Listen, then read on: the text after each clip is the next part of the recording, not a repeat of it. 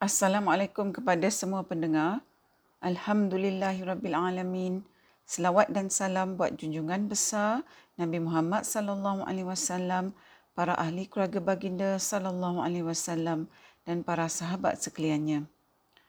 Untuk episod kali ini kita akan mentadabburkan ayat 1 dan 3 surah Al-Maun iaitu firman Allah yang bermaksud Tahukah engkau akan orang yang mendustakan agama? Dan dia tidak menggalakkan untuk memberi makanan yang berhak diterima oleh orang miskin.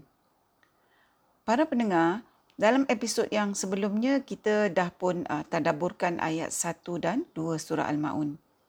Bagi episod kali ini, uh, saya berikan juga ya terjemahan ayat 1 di samping ayat 3 kerana ayat 1 ni juga berkait dengan ayat 3. Ha, sebab ayat 3 ni merupakan salah satu ciri bagi orang yang mendustakan agama termasuklah mendustakan hari pembalasan. Seperti mana yang uh, kita dah nyatakan ya dalam episod yang sebelumnya bahawa Allah memberitahu kita bahawa ciri orang yang mendustakan agama tu selain daripada dia menindas atau menzalimi anak-anak yatim, satu lagi ciri orang yang mendustakan agama ialah orang yang tidak menggalakkan untuk memberi makanan yang berhak diterima oleh orang miskin. Ah, terdapat huraian bagi ayat ini yang mengatakan bahawa ayat 3 surah Al-Ma'un ini pada masa turunnya adalah merupakan teguran kepada Abu Lahab. Yang pada ketika itu pangkat Abu Lahab ni ialah sebagai penjaga Baitul Mal yang mana dengan pangkat ni sepatutnya Abu Lahab boleh menganjurkan ya supaya bantuan disalurkan kepada orang-orang miskin. Termasuklah anak-anak yatim uh, yang miskin. Begitu jugalah dengan pangkat beliau tu sepatutnya Abu Lahab menjadi orang yang menggalakkan para ahli masyarakat yang berkemampuan untuk membantu orang miskin. Uh, tapi oleh kerana individu macam Abu Lahab ni dalam kapasiti dia uh, berbuat sebaliknya iaitu dia tak menggalakkan untuk memberi makanan yang berhak diterima oleh orang miskin. Uh, maka Allah bagi pada kita contoh bahawa orang seperti Abu Lahab ni adalah merupakan orang yang mendustakan hari pembalasan. Para pendengar, hakikatnya perbuatan dan uh, sikap macam Abu Lahab ni uh, memang akan terus menerus wujud dalam masyarakat manusia sampailah akhir zaman. Kalau kita lihat ya berapa ramai manusia yang Allah bagi dia kuasa untuk uh, menjaga kekayaan umum. Uh, dan mereka-mereka yang Allah berikan kekayaan uh, pada peringkat individu yang mana setengah mereka mempunyai sikap seperti Abu Lahab yang tak menggalakkan untuk memberi makanan yang berhak diterima oleh orang miskin. Buktinya para pendengar, kita selalu dengar ya kisah-kisah dalam masyarakat kita contohnya seperti kisah seorang ibu dan beberapa orang anaknya yang hidup dalam reban ayam yang usang uh, untuk beberapa lama kerana kesempitan hidup. Uh, begitu juga kisah seorang ibu tunggal dan empat orang anaknya yang hidup dalam stor barang. Uh, kisah ibu tunggal dan anak-anaknya yang merempat dan mereka tidur di masjid Ha, iaitu selepas suami kepada wanita ni iaitu bapa kepada anak-anak wanita tu lari meninggalkan dia dan anak-anaknya. Kalau kita kata ya kenapa ibu-ibu ni tak cari kerja? Ha, salah satu contoh ya saya pernah baca kisah seorang ibu yang kehilangan suami dan dia terpaksa uh, merempat dengan anak-anaknya yang masih kecil uh, dan dia juga terpaksa meninggalkan bayi dia dan anak-anak dia yang kecil ni untuk dijaga oleh anak sulung dia yang uh, terpaksa berhenti sekolah. Uh, yang mana anak sulung dia ni merupakan seorang kanak-kanak sebab umur dia kurang dari 12 tahun.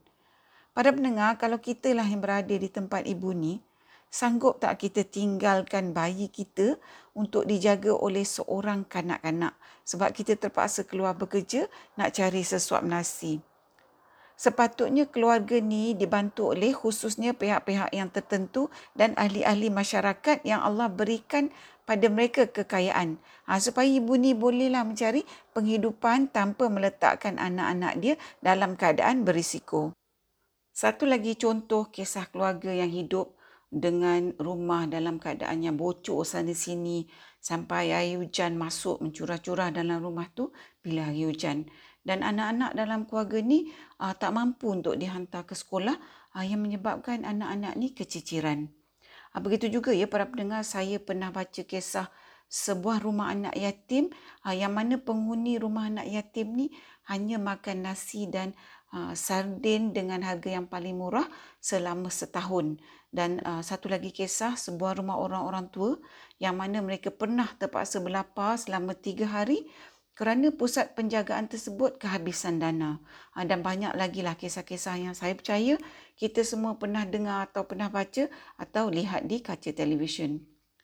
Isunya para pendengar, mengapakah kita masih terus-menerus mendengar kisah-kisah ahli masyarakat kita yang berada dalam kemiskinan begini. Sedangkan Allah memberitahu kita dalam ayat 1 dan 3 surah Al-Ma'un ni supaya mereka-mereka yang diamanahkan kuasa menjaga harta kekayaan umum dan mereka-mereka yang Allah berikan kekayaan pada peringkat individu iaitu di kalangan ahli masyarakat mestilah menghancurkan dan menggalakkan untuk memberi makanan yang juga bermaksud memberi bantuan dalam uh, pelbagai bentuk yang berhak diberikan kepada orang-orang miskin. Sekiranya Allah meletakkan kita sama ada dalam golongan mereka-mereka yang diamanahkan kuasa menjaga harta kekayaan umum ataupun dalam golongan mereka-mereka yang Allah berikan kekayaan atau kemampuan membantu pada peringkat individu, maka kalau kita tak menghancurkan uh, dan uh, atau tak menggalakkan untuk memberi makanan yang juga bermaksud memberi bantuan macam kita kata tadi dalam pelbagai bentuk uh, yang berhak diterima oleh orang miskin, maka kita akan menjadi sebahagian dari golongan orang yang mendustakan agama uh, iaitu termasuklah maksudnya mendustakan hari pembalasan. Para pendengar, saya percaya bahawa ramai dari kita tahu ya tentang sejarah kepimpinan Khalifah Saidina Umar Al-Khattab radhiyallahu anhu ha, di mana beliau sering menyamar pada waktu malam ha, untuk dia lihat keadaan rakyat jelata dia. Salah satu kisah yang uh, selalu diceritakan ialah kisah Khalifah Saidina Umar Al-Khattab radhiyallahu anhu yang mendapati seorang ibu yang miskin uh, yang merebus batu ya bagi dia menenangkan anak-anak dia yang tengah kelaparan uh, supaya anak-anak itu mempercayai bahawa ibunya sedang uh, memasak sesuatu untuk mereka. Khalifah Saidina Umar Al-Khattab radhiyallahu anhu rasa begitu bersalah bila dia melihat keadaan ibu yang miskin ini dengan anak-anak dia. Uh, kerana dia adalah merupakan seorang pemimpin. Uh, dia rasa sedih kerana dan bersalah kerana rakyatnya berada dalam keadaan kemiskinan yang beliau tak ketahui. Ha, lantas beliau memberikan bantuan kepada wanita tersebut dan anak-anaknya. Sebenarnya para pendengar semasa Rasulullah SAW menjadi pemimpin, baginda sallallahu alaihi wasallam dah terlebih dahulu melakukan perkara yang sama seperti kisahnya. Ah, baginda menjaga seorang ah, wanita Yahudi dengan membersihkan rumah wanita Yahudi tersebut dan memberi makan kepada wanita Yahudi tersebut. Yang mana sifat kepimpinan ini bertepatan dengan suruhan Allah untuk menghancurkan dan menggalakkan membantu orang-orang miskin yang berhak untuk diberikan bantuan. Uh, jadi sifat kepimpinan ini telah diteladani oleh Khalifah Sayyidina Abu Bakar As-Siddiq dan amalan ini diteruskan oleh Khalifah Sayyidina Umar Al-Khattab seperti kisah yang kita kongsikan tadi. Jadi kalau kita ni Allah amanahkan kuasa menjaga harta kekayaan umum, maka Islam dah bagi kita contoh-contoh uh, kepimpinan yang menunjukkan uh, sifat kepimpinan yang bertepatan dengan suruhan Allah untuk menghancurkan dan menggalakkan uh, dalam membantu orang-orang miskin yang berhak. Ha, jika sifat ini tak dilaksanakan, maka maknanya orang yang diberikan kuasa itu adalah sama seperti kisahnya dengan Abu Lahab yang diberikan kuasa uh, untuk menjaga harta umum tetapi tidak menganjurkan atau menggalakkan supaya bantuan disalurkan kepada orang-orang miskin yang berhak. Bagi peringkat individu pula, kalau kita lihat dalam sejarah Islam, uh, Abu Lahab juga merupakan seorang yang Allah berikan dia kekayaan tetapi beliau tak menganjurkan supaya bantuan disalurkan kepada orang-orang miskin yang berhak. Jadi maksudnya kalau Allah kurniakan kekayaan pada kita sebagai individu dan kalau kita ni tak menganjurkan bantuan kepada orang-orang miskin yang berhak, ha, maka kita samalah seperti Abu Lahab yang mendustakan hari pembalasan. Para pendengar mungkin ada yang kata ya, saya Allah tak kurniakan kekayaan macam si Pulan dan si Pulan tu. Hakikatnya para pendengar, kaya itu adalah merupakan satu perkara yang sangat subjektif. Apa yang kita mampu beri ialah apa saja yang melebihi keperluan atau kegunaan kita. Kalau kita ada sikit, kita berikan yang sedikit tu. Dan kalau kita ada banyak dan kita boleh berikan banyak, maka kita berikanlah yang banyak tu. Dan kalau memang tak ada baki, cukup-cukup je untuk keperluan kita, memang tak ada lebih, ha, maka sesungguhnya Allah tu maha mengetahui. Kalau kita lihat ya para sahabat Rasulullah SAW tu bila mereka tak ada apa-apa yang boleh disedekahkan untuk membantu Islam, ha, maka air mata mereka akan berlinang disebabkan kesedihan, tak mampu nak bersedekah di jalan Allah. Para pendengar membantu orang miskin yang berhak tu adalah merupakan sedekah di jalan Allah.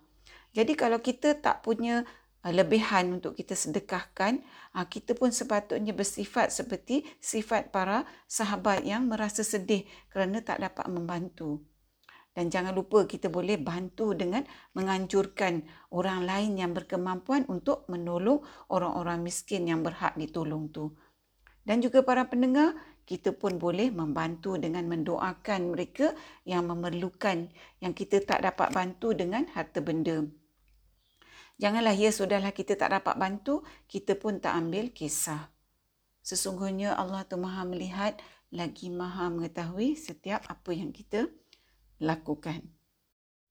Para pendengar, bila kita menganjurkan bantuan kepada orang-orang miskin yang berhak, bila berkemampuan dan kita tetap berusaha lakukan apa saja yang boleh membantu, bila kita tak berkemampuan dari segi harta, maka kita dapat menyelamatkan diri kita daripada menjadi orang yang mendustakan hari pembalasan. Hakikatnya para pendengar, kesemua pemberian kita, usaha kita untuk membantu tu segala manfaatnya akan berbalik pada diri kita sendiri di dunia dan terutamanya di akhirat. Para pendengar yang dihormati, mudah-mudahan sedikit sebanyak kita mendapat manfaat daripada episod kita kali ini. Setakat ini dahulu, semoga kita bertemu lagi di episod yang seterusnya insya-Allah. Assalamualaikum. Sekiranya anda merasakan bahawa perkongsian tadabbur bersama Dr. H ini memberikan manfaat kepada anda, saya ingin mengajak anda untuk menyertai saya bergabung usaha menyemarakkan amalan tadabbur Quran dengan memanjangkan perkongsian ini kepada orang lain. Serta jangan lupa untuk tekan butang follow untuk mengikuti episod-episod yang seterusnya.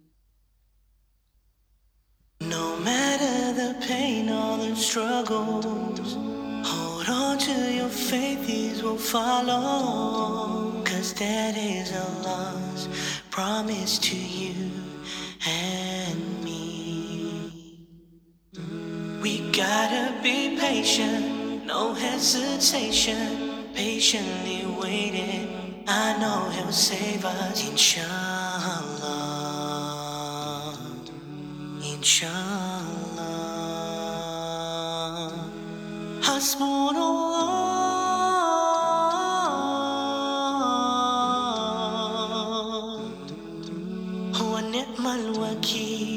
حسبنا الله ونعم الوكيل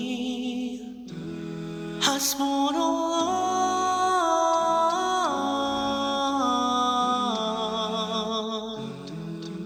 هو نعم الوكيل حسبنا الله ونعم الوكيل